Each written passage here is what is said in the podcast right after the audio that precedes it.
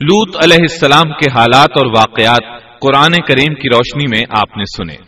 آئیے اب شروع کرتے ہیں یوسف علیہ السلام کا قصہ۔ قرآن کریم نے اس قصے کو احسن القصص کہا ہے۔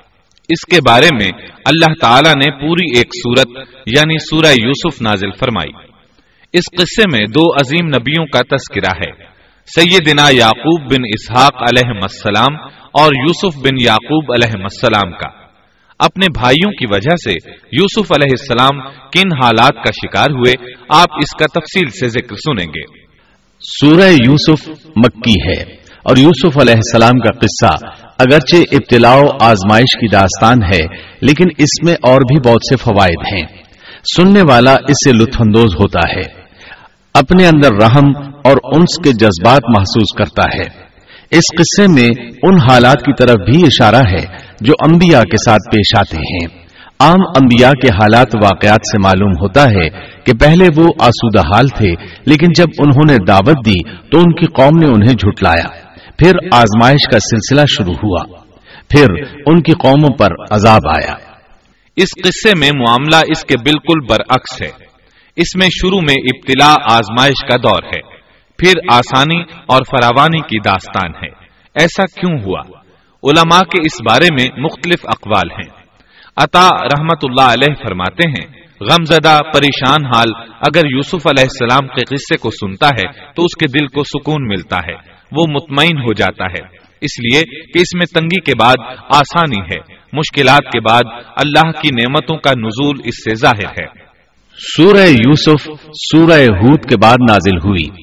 سورہ ہود میں انبیاء کرام کے تذکرے کے بعد قوم ہود اور قوم صالح کی تباہی کا ذکر آتا ہے۔ پھر ان اقوام کا تذکرہ ہے جو تباہ و برباد ہوئی۔ پھر سورہ یوسف عام الحزن میں نازل ہوئی۔ یہ وہ سال تھا جس میں نبی صلی اللہ علیہ وسلم کے چچا ابو طالب فوت ہوئے۔ ابو طالب ہر طرح آپ کا ساتھ دیتے رہے تھے۔ یہاں تک کہ رسول اکرم صلی اللہ علیہ وسلم فرماتے ہیں قریش نے مجھ سے صحیح معنوں میں دشمنی کا آغاز ابو طالب کی وفات کے بعد کیا۔ ایک قول کے مطابق، ابو طالب کی وفات کے صرف تین دن بعد آپ کی پیاری اور محبوب بیوی جنت کی عورتوں کی سردار، دنیا جہان کی افضل ترین عورتوں میں سے ایک سیدہ خدیجت القبرا رضی اللہ عنہا اس دنیا سے رخصت ہو گئیں۔ انا للہ و انا الیہ راجعون۔ یہاں تک کہ ابن عباس رضی اللہ عنہما فرماتے ہیں۔ ان رسول اللہ صلی اللہ علیہ وسلم خط اربعة خطوط، ثم قال، اتدرون لما خطدت هذه الخطوط؟ قالوا لا، قال، افضل نساء الجنة اربع۔ مريم بنت عمران وخديجة بنت خويلد وفاطمة بنت محمد وآسية بنت مزاحم. رسول اللہ صلی اللہ علیہ وسلم نے چار خط کھینچے۔ پھر صحابہ کرام کو مخاطب کر کے فرمایا، جانتے ہو یہ خط میں نے کیوں کھینچے ہیں؟ انہوں نے کہا، ہم نہیں جانتے۔ تو آپ صلی اللہ علیہ وسلم نے فرمایا جنت کی افضل ترین عورتیں چار ہیں۔ ایک مریم بنت عمران، دوسری خدیجہ بنت خویلت تیسری فاطمہ بنت محمد، اور چوتھی فرون کی بیوی آسیہ بنت مزاحم رضی اللہ عنہن اجمعین۔ سیدہ خدیجہ رضی اللہ عنہا اور ابو طالب کی وفات کا آپ صلی اللہ علیہ وسلم کو بہت شدید صدمہ ہوا۔ تب آپ کی تسلی کے لیے اللہ تعالی نے سورہ یوسف نازل فرمائی۔ اور آپ کو یقین دلایا کہ تنگی کے بعد فراخی ہوتی ہے۔ اور اس صورت میں سبق آموز واقعات اور عبرتوں کا تذکرہ یکجا کر دیا گیا ہے۔ جبکہ دوسرے انبیاء کے قصے قرآن اور احادیث میں مختلف مقامات پر ہیں۔ یہ قصہ قرآن کریم میں ایک جگہ کیوں ذکر کیا گیا؟ اس میں کیا حکمت تھی؟ اور باقی قصے مختلف مقامات پر کیوں بکھرے ہوئے ہیں؟ اس بارے میں علامہ قرطبی رحمت اللہ علیہ فرماتے ہیں۔ اللہ تعالیٰ نے انبیاء علیہ السلام کے قصے تکرار کے ساتھ ذکر کیے ہیں۔ ایک ہی بات کو بلاغت و بیان کے اصول کے تحت مختلف پیرائے میں ذکر کیا ہے۔ جیسا کہ ابراہیم علیہ السلام کا قصہ ہے۔ جب اللہ کے برگزیدہ فرشتے ان کے پاس آئے، تو ان کے آنے پر ابراہیم علیہ السلام نے جو مہمان نوازی کی، اس کو مختلف انداز میں بیان کیا گیا ہے۔ ایک جگہ فرمایا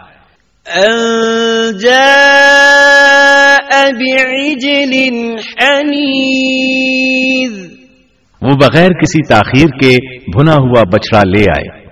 دوسری آیت میں فرمایا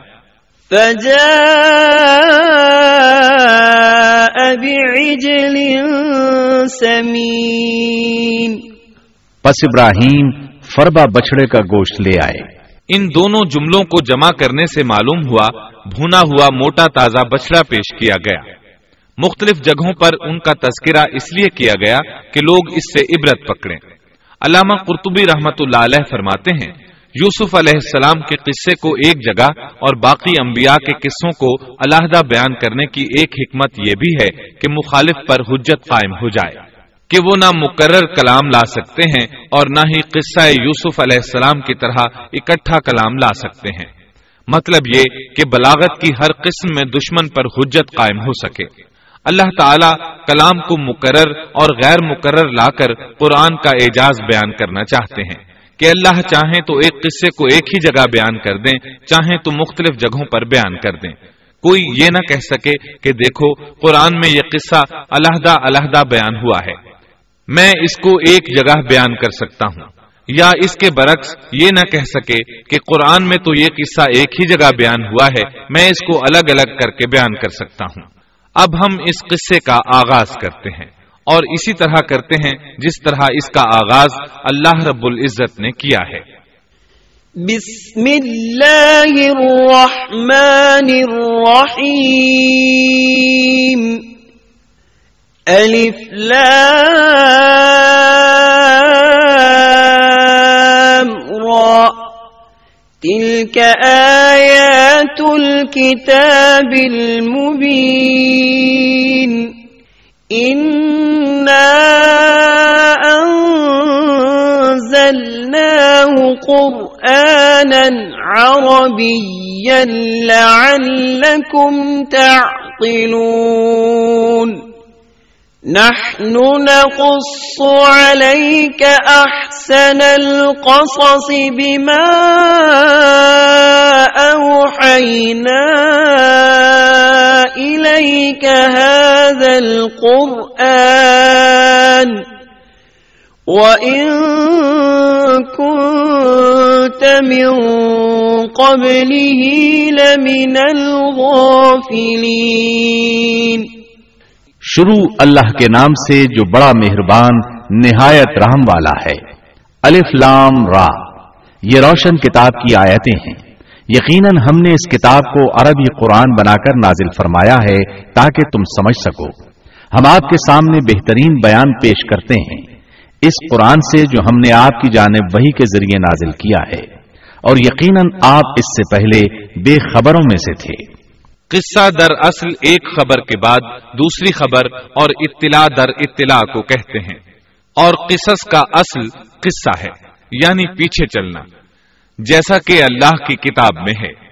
وقالت موسا کی والدہ نے ان کی بہن سے کہا کہ تو اس کے پیچھے پیچھے جا۔ اور قصص کی اصل یہی ہے کہ کسی خبر کا پے در پے آنا۔ اس لیے ارشاد باری تعالی ہے ہم آپ پر بہترین قصے بیان کرتے ہیں۔ وَإِن كُنتَ مِن قَبْلِهِ لَمِنَ الْغَافِلِينَ۔ اور یقیناً آپ اس سے پہلے بے خبروں میں سے تھے۔ غفلت سے مراد یہاں اللہ کے ذکر سے غفلت نہیں بلکہ اس کا مطلب یہ ہے کہ نزول قرآن سے پہلے آپ ان قصص سے واقف نہیں تھے۔ اللہ تعالیٰ سورہ یوسف آیت چار اور پانچ میں فرماتے ہیں۔ اذ قال يوسف لأبيه يا أبت إني رأيت أحد عشر كوكبا والشمس والقمر۔ والشمس والقمر رأيتهم لي ساجدين. قال يا بني لا تقصص رؤياك على إخوتك فيكيدوا لك كيدا. إن الشيطان للإنسان عدو مبين جب یوسف نے اپنے باپ سے ذکر کیا کہ ابا جی میں نے گیارہ ستاروں اور سورج چاند کو خواب میں دیکھا ہے کہ وہ سب مجھے سجدہ کر رہے ہیں۔ یعقوب نے کہا، پیارے بچے، اپنے اس خواب کا ذکر اپنے بھائیوں سے نہ کرنا۔ ایسا نہ ہو کہ وہ تیرے ساتھ کوئی فریب کاری کرے۔ شیطان تو انسان کا کھلا دشمن ہے۔ رؤیا سے مراد وہ خواب ہے جس کو انسان نیند کی حالت میں دیکھے۔ اور رؤیت سے مراد وہ حقیقت ہے جس کو انسان حالت بیداری میں اپنی آنکھوں سے دیکھے۔ تو یوسف علیہ السلام نے خواب میں دیکھا کہ گیارہ ستارے اور سورج اور چاند انہیں سجدہ کر رہے ہیں۔ یعقوب علیہ السلام خواب کی حقیقت کو جان گئے۔ اگرچہ آپ خوابوں کی تعبیر نہیں بتاتے تھے۔ لیکن انہیں علم ہو گیا کہ اس میں یوسف علیہ السلام کی تکریم ہے اور انہیں یہ بھی علم تھا کہ یوسف علیہ السلام کے بھائی ان سے حسد کرتے ہیں۔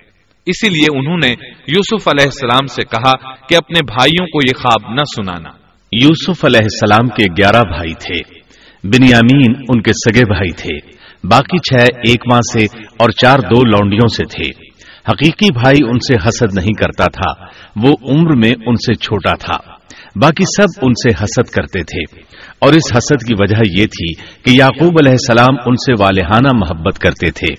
اسی طرح بنیامین سے بھی انہیں بہت لگاؤ تھا۔ مطلب یہ کہ ان دونوں سے انہیں زیادہ محبت تھی۔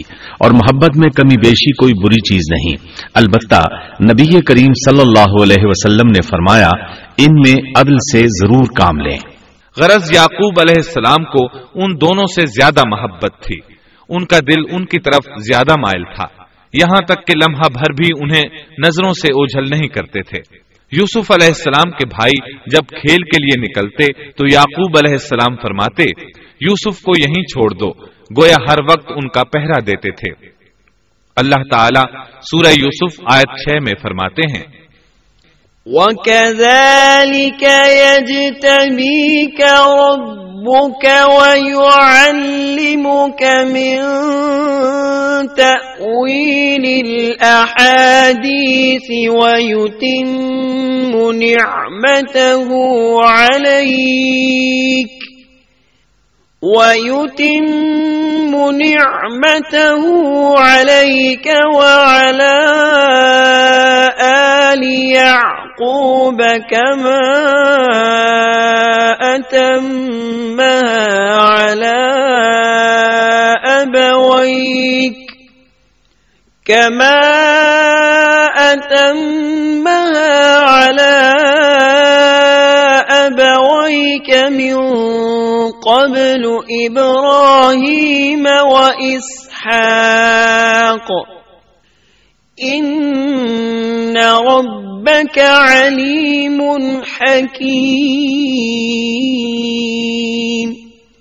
اور اسی طرح تجھے تیرا پروردگار برگزیدہ کرے گا اور تجھے معاملہ فہمی یعنی خوابوں کی تعبیر بھی سکھائے گا اور اپنی نعمت تجھے بھرپور عطا فرمائے گا اور یعقوب کے گھر والوں کو بھی۔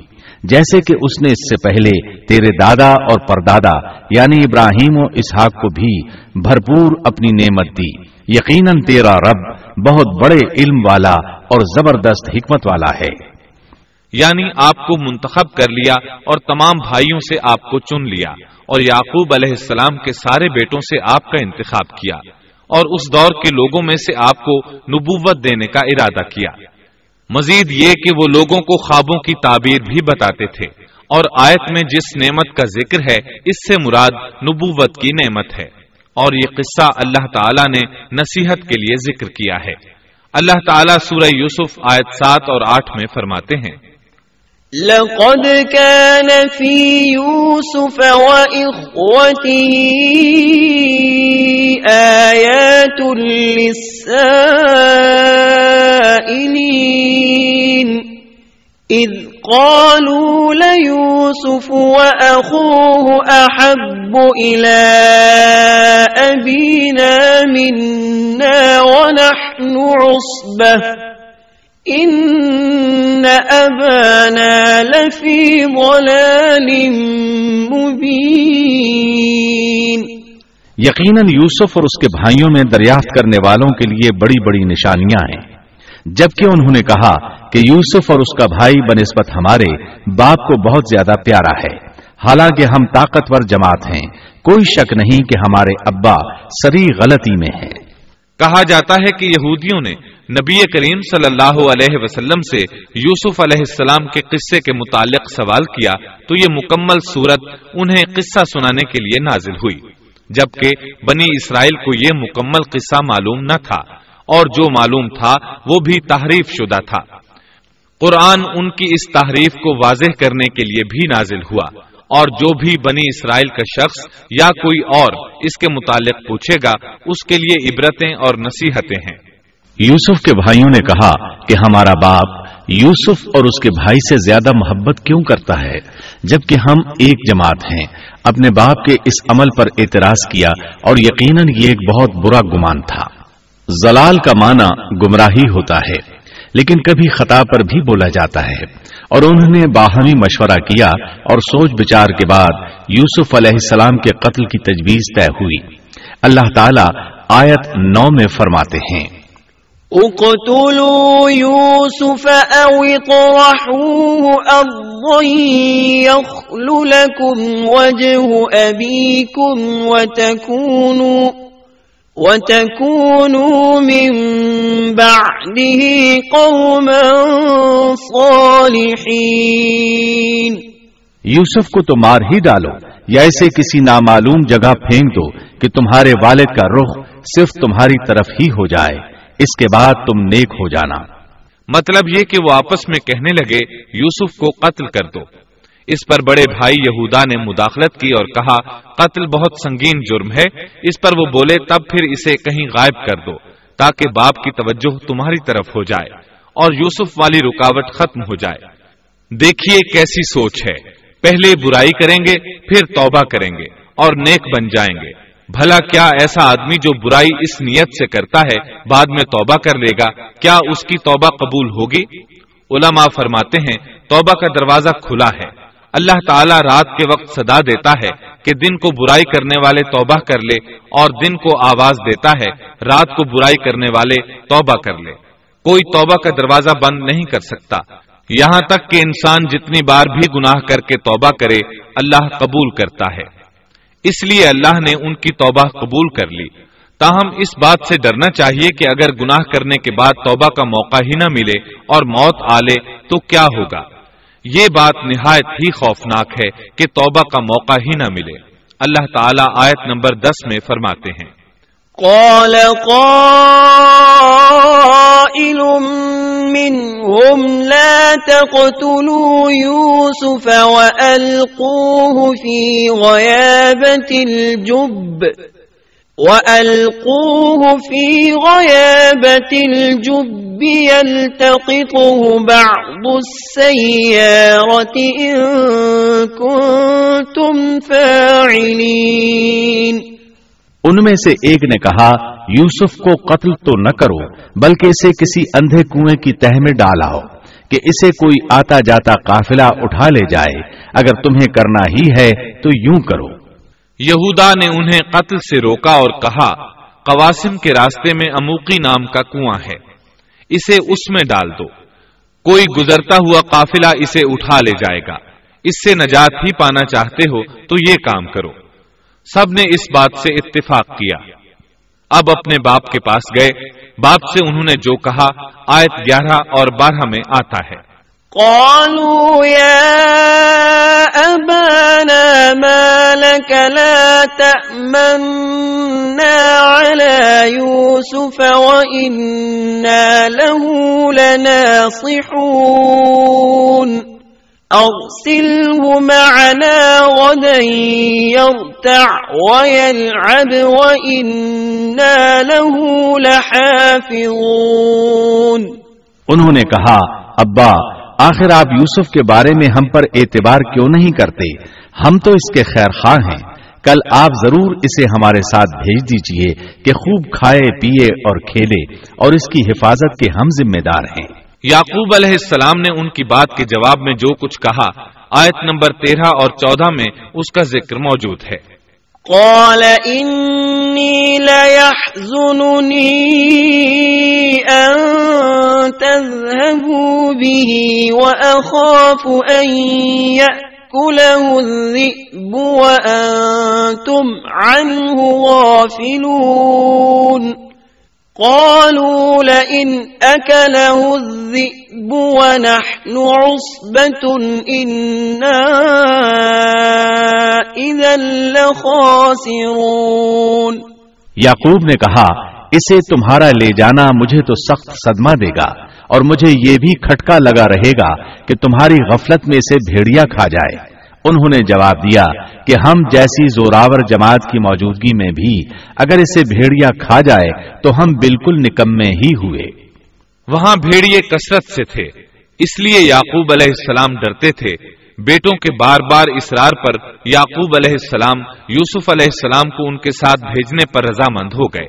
اللہ تعالیٰ آیت پندرہ میں فرماتے ہیں۔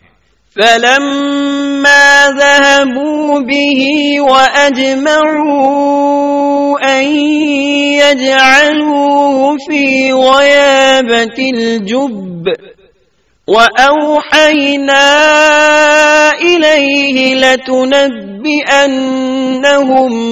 بأمرهم هذا وهم لا يشعرون پھر جب اسے لے چلے اور سب نے مل کر ٹھان لیا کہ اسے غیر آباد گہرے کنویں کی تہ میں پھینک دیں ہم نے یوسف کی طرف وہی کی کہ یقیناً وقت آ رہا ہے کہ تو انہیں اس ماجرے کی خبر اس حال میں دے گا کہ وہ جانتے ہی نہ ہوں گے۔ بعض روایات کے مطابق، انہوں نے راستے میں یوسف علیہ السلام کو مارا پیٹا، برا بھلا کہا اور ایسا کرنا ان کے لیے معمولی بات تھی، کیونکہ وہ تو قتل کے درپے تھے۔ آخر کار کنویں کے پاس پہنچے اور مشورے کے مطابق انہیں کنویں میں ڈال دیا۔ یوسف علیہ السلام کنویں میں ایک پتھر پر گرے۔ یعنی پانی میں نہ گرے۔ آپ اس پتھر پر بیٹھ گئے۔ اللہ تعالی کی طرف سے انہیں تسلی دی گئی کہ آپ پریشان نہ ہوں۔ بہت جلد آپ کنویں سے نکلیں گے اور انہیں ان کے اس گھناؤنے فیل کے بارے میں بتلائیں گے۔ اور انہیں اس بات کا گمان بھی نہیں ہوگا کہ ایسا وقت بھی آئے گا۔ یوسف علیہ السلام کو کنویں میں ڈالنے کے بعد انہوں نے گھر جانے کی تیاری کی۔ آیت نمبر سولہ میں آتا ہے۔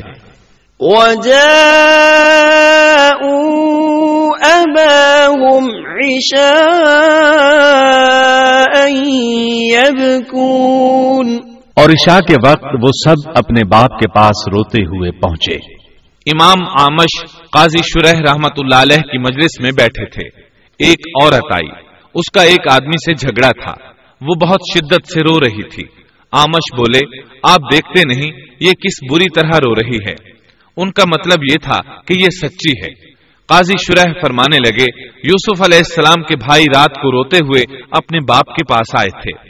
پس فیصلہ رونے پر نہیں، انصاف پر ہونا چاہیے۔ اب یوسف علیہ السلام کے بھائیوں نے باپ کو تفصیل سنائی۔ اللہ تعالیٰ اس کا ذکر آیت سترہ میں فرماتے ہیں۔ قالوا يا أبانا إنا ذهبنا نستبق وتركنا يوسف عند متاعنا فأكله الذئب وما أنت بمؤمن لنا ولو كنا صادقين اور کہنے لگے کہ ابا جی ہم تو آپس میں دوڑ میں لگ گئے اور یوسف کو ہم نے سامان کے پاس چھوڑا بس اسے بھیڑیا کھا گیا۔ آپ تو ہماری بات نہیں مانیں گے گو ہم بالکل سچے ہی ہوں۔ سو انہوں نے یہ بات بتائی لیکن اس سے جھوٹ صاف ظاہر ہو رہا تھا جیسا کہ اگلی آیت میں ہے۔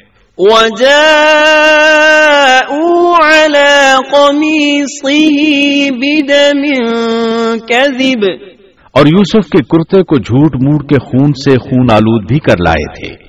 ابن عباس رضی اللہ عنہما فرماتے ہیں کہ انہوں نے بکری ذبح کی اور یوسف علیہ السلام کی قمیص پر اس کا خون مل لیا اور خون میں لت پت قمیص یعقوب علیہ السلام کے پاس لے آئے۔ جب یعقوب علیہ السلام نے دیکھا تو فرمانے لگے، یہ بھیڑیا بھی کتنا رحم دل تھا، میرے بیٹے کو تو کھا لیا اور قمیص کو کچھ نہیں کہا۔ تمہاری عقل کہاں ہے؟ اس بات کا ذکر آیت اٹھارہ میں ہے۔ قال بل سولت لكم أنفسكم أمرا فصبر جميل والله المستعان على ما تصفون۔ باپ نے کہا یوں نہیں بلکہ تم نے اپنے ہی دل سے ایک بات بنا لی ہے۔ پس صبر ہی بہتر ہے اور تمہاری بنائی ہوئی باتوں پر اللہ ہی سے مدد کی طلب ہے۔ ادھر دوسری طرف کیا ہوا؟ آیت انیس میں اللہ فرماتے ہیں۔ وجاءت سيارة فأرسلوا واردهم فأدلى دلوه قال يا بشرى هذا غلام۔ وأسروه بضاعة والله عليم بما يعملون اور ایک قافلہ آیا اور انہوں نے اپنے ایک پانی لانے والے کو بھیجا۔ اس نے اپنا ڈول لٹکا دیا اور کہنے لگا، واہ واہ، خوشی کی بات ہے، یہ تو ایک لڑکا ہے۔ انہوں نے اسے مال تجارت قرار دے کر چھپا دیا اور اللہ اس سے باخبر تھا جو وہ کر رہے تھے۔ تفصیل اس کی یہ ہے کہ ایک قافلہ اس کنویں کے پاس سے گزرا جس میں یوسف علیہ السلام موجود تھے۔ انہوں نے پانی کی تلاش میں ایک خادم کو بھیجا۔ وہ کنویں تک پہنچا۔ اس نے کنویں میں ڈول لٹکایا۔ یوسف علیہ السلام اس ڈول میں بیٹھ گئے۔ خادم نے ڈول نکالا تو اس میں ایک خوبصورت بچے کو دیکھا۔ مارے خوشی کے وہ پکار اٹھا۔ یہاں ایک لڑکا ہے۔ اس زمانے میں غلاموں اور لونڈیوں کی تجارت ہوتی تھی۔ انہیں خوف محسوس ہوا کہ کہیں یہ لڑکا ان سے چھن نہ جائے۔ اس خوف کے پیش نظر انہوں نے یوسف علیہ السلام کو چھپا لیا۔ انہوں نے یہ بھی سوچا کہ شاید یہ بھاگا ہوا غلام ہے۔ اگر اس کا مالک آ گیا تو وہ اسے لے جائے گا۔ یہ قافلہ مدائن سے مصر جا رہا تھا۔ جب یہ مصر پہنچے تو انہوں نے یوسف علیہ السلام کو معمولی قیمت میں فروخت کر دیا۔ معمولی قیمت میں فروخت کرنے کی جلدی بھی انہوں نے اسی خیال کے تحت کی کہ کہیں اس کا مالک نہ آ جائے۔ ابن عباس رضی اللہ عنہما فرماتے ہیں کہ انہوں نے یوسف علیہ السلام کو صرف بیس درہم میں بیچ دیا اور یہ نہایت معمولی قیمت تھی۔ آیت نمبر اکیس میں ہے۔ وقال الذي اشتراه من مصر لامرأته أكرمي مثواه عسى أن ينفعنا أو نتخذه ولداً مصر والوں میں سے جس نے اسے خریدا تھا، اس نے اپنی بیوی سے کہا کہ اسے بہت عزت و احترام کے ساتھ رکھو۔ بہت ممکن ہے کہ یہ ہمیں فائدہ پہنچائے، یا اسے ہم اپنا بیٹا ہی بنا لیں۔ یہ شخص مصر کا وزیر خزانہ تھا، بے اولاد تھا۔ اس نے سوچا، شاید یہ لڑکا بڑا ہو کر اچھا انسان بنے۔ لہذا کیوں نہ ہم اسے بیٹا بنا لیں۔ اس طرح یوسف علیہ السلام وزیر خزانہ کے گھر پلے بڑھے۔ وزیر خزانہ عزیز مصر کہلاتا تھا۔ عزیز نے آپ کو بیٹوں کی طرح رکھا۔ آپ کچھ بڑے ہوئے تو شاہی محل کی دیکھ بھال آپ کے ذمے لگا دی گئی۔ شاہی محل کے تمام اختیارات آپ کے سپرد کر دیے گئے۔ اللہ تعالیٰ آیت اکیس اور بائیس میں فرماتے ہیں۔ وَكَذَلِكَ مَكَّنَّا لِيُوسُفَ فِي الْأَرْضِ۔ وَلِنُعَلِّمَهُ مِن تَأْوِيلِ الْأَحَادِيثِ. والله غالب على أمره، ولكن أكثر الناس لا يعلمون. ولما بلغ أشده، آتيناه حكما وعلما وكذلك نجزي المحسنين۔ یوں ہم نے مصر کی سرزمین میں یوسف کا قدم جما دیا کہ ہم اسے خواب کی تعبیر کا کچھ علم سکھا دیں۔ اللہ اپنے ارادے پر غالب ہے، لیکن اکثر لوگ بے علم ہوتے ہیں۔ اور جب یوسف پختگی کی عمر کو پہنچ گئے، تو ہم نے اسے قوت فیصلہ اور علم دیا۔ ہم نیک کاروں کو اسی طرح بدلہ دیتے ہیں۔ یوسف علیہ السلام بہت پاکیزہ اور توحید والے ماحول میں پروان چڑھے۔ گھر کا سارا انتظام انہی کے ہاتھ میں تھا۔ آپ بہت بصیرت اور سوجھ بوجھ سے گھر کا نظام چلا رہے تھے۔ ابھی عزیز مصر کی بیوی نے آپ کو گمراہ کرنے کی کوشش نہیں کی تھی کہ حلم، علم اور بصیرت کی صفات آپ میں موجود تھیں۔ مفسرین لکھتے ہیں جب یوسف علیہ السلام کی عمر سترہ اٹھارہ سال کی ہوئی تو جوانی کے ساتھ ان کے حسن میں مزید اضافہ ہوا۔ حسن یوسف واقعی بے مثال تھا۔ نبی اکرم صلی اللہ علیہ وسلم فرماتے ہیں، معراج کی رات میری ملاقات یوسف علیہ السلام سے ہوئی۔ ایسا لگتا تھا کہ دنیا کا نصف حسن یوسف علیہ السلام کو ملا ہے۔ مفسرین اس کی وضاحت کرتے ہیں کہ حسن کو اللہ تعالیٰ نے دو حصوں میں تقسیم کیا ہے۔ آدھا حسن یوسف علیہ السلام کو دیا اور آدھا باقی ساری مخلوق میں تقسیم کر دیا۔ اللہ اکبر، یہ ہے حسن یوسف۔ اور جب یوسف کے حسن کی کیفیت یہ ہے، تو پھر اس کے خالق کے کیا کہنے؟ جب عزیز مصر کی بیوی نے ان کا حسن دیکھا، تو بے اختیار ہو گئی۔ اس کے اندر حیجان پیدا ہوا۔ اس نے یوسف علیہ السلام سے بدکاری کا ارادہ کر لیا۔ ان کے ساتھ لطف و عنایت کا سلسلہ شروع کر دیا اور پھسلانے کے جتنے طریقے ہو سکتے تھے وہ اختیار کیے۔ ناز و نخرے کے ساتھ اس سے پیش آنے لگی۔ اللہ آیت تیئیس میں فرماتے ہیں۔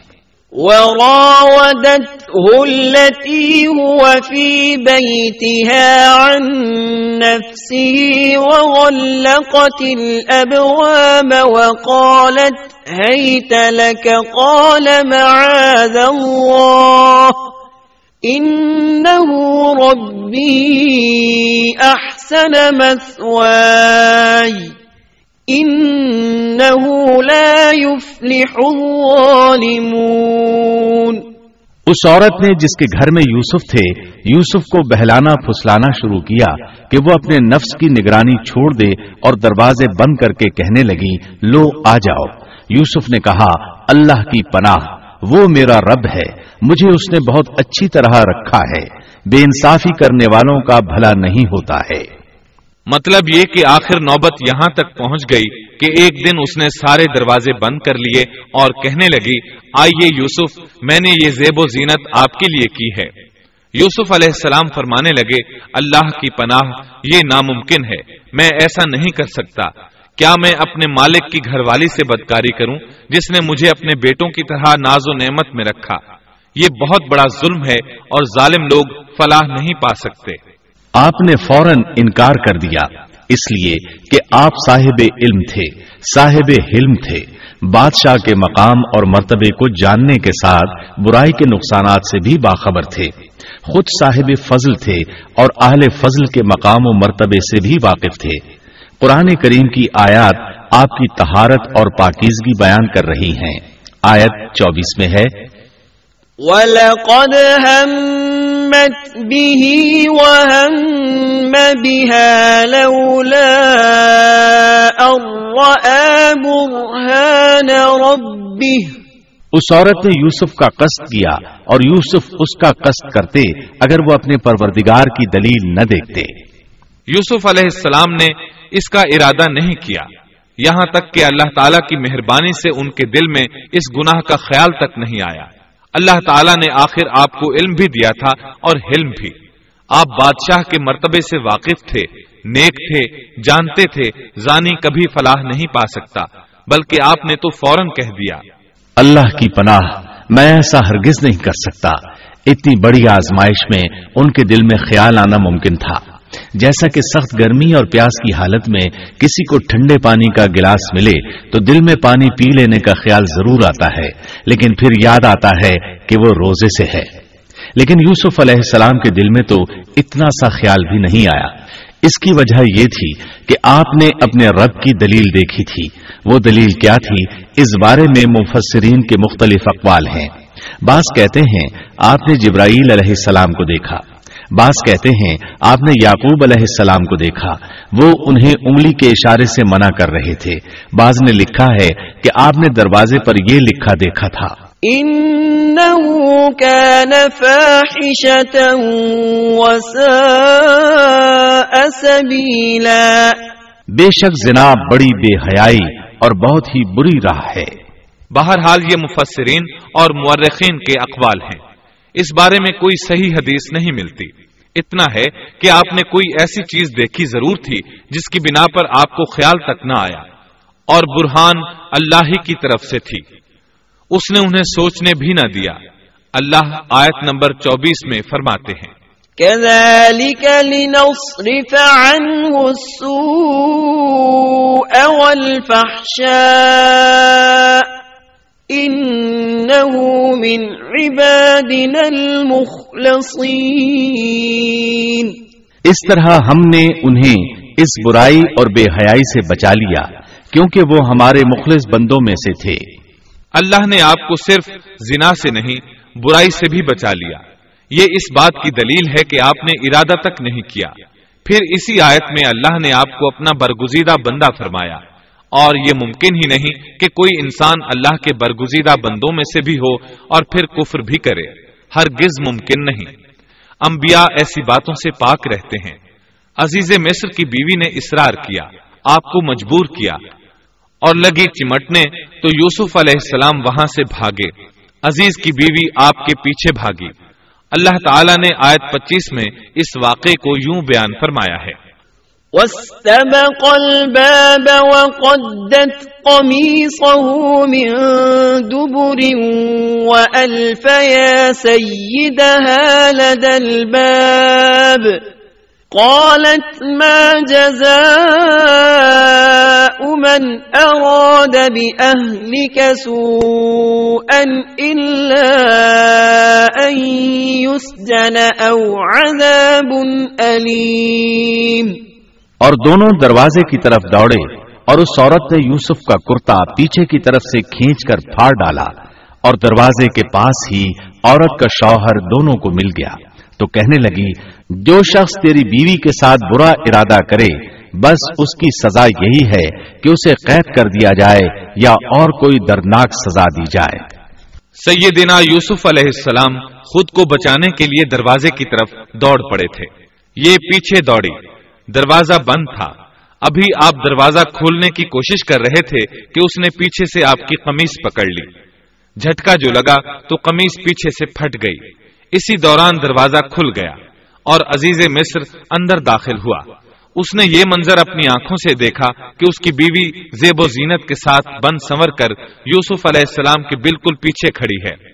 اسی وقت اس نے خود کو الزام سے بچانے کے لیے کہہ دیا، جو تیری بیوی کے ساتھ برائی کا ارادہ رکھتا ہے، اس کا کیا بدلا ہے؟ پھر خود ہی کہنے لگی، اسے قید خانے میں بند کر دینا چاہیے۔ ایسا اس نے اس لیے کہا، کہیں وہ یوسف علیہ السلام کو قتل نہ کر دے۔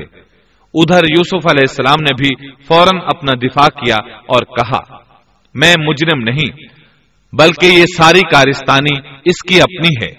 آیت چھبیس اور ستائیس میں ہے۔ قال هي راودتني عن نفسي وشهد شاهد من أهلها. إن كان قميصه قد من قبل فصدقت وهو من الكاذبين. وإن كان قميصه قد من دبر فكذبت وهو من الصادقين یوسف نے کہا، یہ عورت ہی مجھے پھسلا رہی تھی، اور عورت کے قبیلے ہی کے ایک شخص نے گواہی دی کہ اگر اس کا کرتا آگے سے پھٹا ہوا ہو تو عورت سچی ہے، اور یوسف جھوٹ بولنے والوں میں سے ہے۔ اور اگر اس کا کرتا پیچھے کی جانب سے پھٹا ہوا ہو تو عورت جھوٹی ہے اور یوسف سچوں میں سے ہے۔ یہ گواہ کون تھا؟ اس بارے میں دو قسم کی روایات ہیں۔ پہلی روایت یہ ہے کہ وہ دودھ پیتا بچہ تھا۔ اس نے کہا کہ اس عورت نے بہکایا ہے اور یہ اللہ کا مجزہ تھا۔ دوسری روایت یہ ہے کہ عزیز مصر کے ساتھ اس کا چچا زاد تھا۔ اس نے کہا قمیض دیکھو، کہاں سے پھٹی ہے؟ پیچھے سے پھٹی ہے تو یوسف سچے۔ اور آگے سے پھٹی ہے تو پھر وہ سچی ہے۔ یوسف جھوٹے ہیں۔ آیت نمبر اٹھائیس میں آتا ہے۔ فلما رأى قميصه قد من دبر قال إنه من كيدكن إن كيدكن عظيم۔ سو جب خامن نے دیکھا کہ یوسف کا کرتا پیٹ کی جانب سے پھٹا ہوا ہے، تو صاف کہہ دیا کہ یہ تو عورتوں کی چال بازی ہے۔ بے شک تمہاری چال بازی بہت بڑی ہے۔ سید قطب کہتے ہیں، عزیز مصر ان لوگوں میں سے تھا جن کے نزدیک شرف کی کوئی قیمت نہیں تھی۔ اگر اس میں غیرت ہوتی تو اس کا خون کھولتا، وہ عورت پر برہم ہوتا۔ لیکن اس نے غصے کے بغیر کہا، آیت انتیس میں ہے يوسف أعرض عن هذا واستغفري لذنبك إنك كنت من الخاطئين. یوسف اب اس بات کو جانے دو اور اے عورت تو اپنے گناہ سے توبہ کر بے شک تو گناہ گاروں میں سے ہے۔ اس کے علاوہ اس نے کوئی اور بات نہ کی یہاں تک کہ یوسف علیہ السلام کو گھر ہی میں رہنے دیا۔ جدا بھی نہ کیا۔ لیکن پھر یہ خبر شہر میں آگ کی طرح پھیل گئی۔ عورتیں طرح طرح کی باتیں کرنے لگی لوگ عزیز مصر کی بیوی کو تانے دینے لگے۔ آیت تیس میں ہے، وقال نسوة في المدينة امرأة العزيز تراود فتاها عن نفسه، قد شغفها حبا.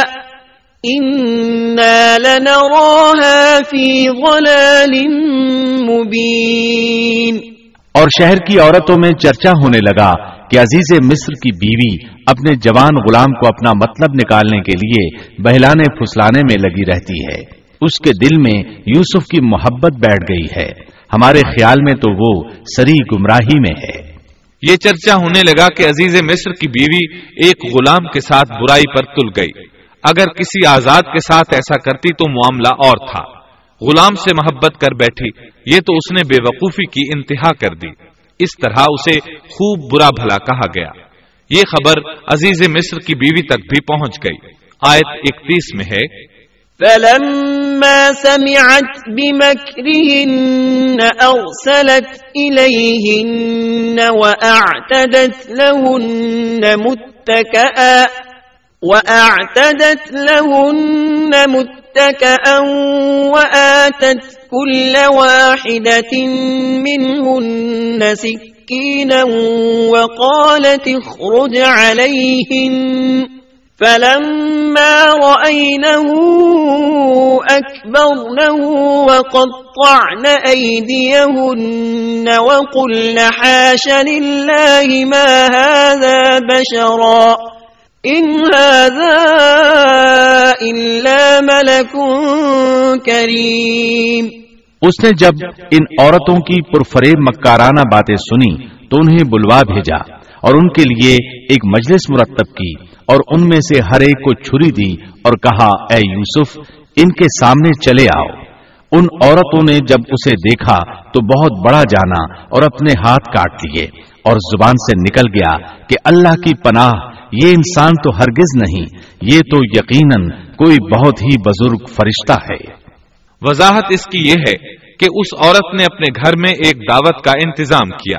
تمام عورتوں کو اس دعوت میں بلایا۔ دعوت کا انتظام اس طرح کیا کہ سب کے لیے ایک تکیا لگایا، پھل سامنے رکھے اور ہر ایک کو ایک ایک چھری تھما دی۔ ساتھ ہی یوسف علیہ السلام سے کہا کہ مجلس میں آ جائیں۔ جب یوسف علیہ السلام آئے تو وہ انہیں دیکھ کر مبہوت رہ گئیں۔ ان کے حسن سے اس قدر متاثر ہوئی کہ اپنا ہوش نہ رہا اور پھلوں کے بجائے اپنے ہاتھ کاٹ ڈالے۔ لیکن اس کا انہیں احساس تک نہ ہوا۔ سبحان اللہ، کیا حسن تھا، جس کی وجہ سے انہوں نے اپنے ہاتھ کاٹ لیے اور خبر تک نہ ہوئی۔ کہنے لگیں، یہ تو کوئی فرشتہ معلوم ہوتا ہے۔ انسان اتنا خوبصورت کیسے ہو سکتا ہے؟ آیت بتیس میں ہے۔ قالت فذلكن الذي لمتنني فيه ولقد راودته عن نفسه فاستعصم ولئن لم يفعل ما آمره ليسجنن وليكون من الصاغرين اس وقت عزیز مصر کی بیوی نے کہا یہ ہے وہ جس کے بارے میں تم مجھے تانا دے رہی تھی۔ میں نے ہر چند اس سے اپنا مطلب حاصل کرنا چاہا، لیکن یہ بال بال بچا رہا۔ اور جو کچھ میں اس سے کہہ رہی ہوں، اگر یہ نہ کرے گا، تو یقیناً یہ قید کر دیا جائے گا۔ اور بے شک یہ بہت ہی بے عزت ہوگا۔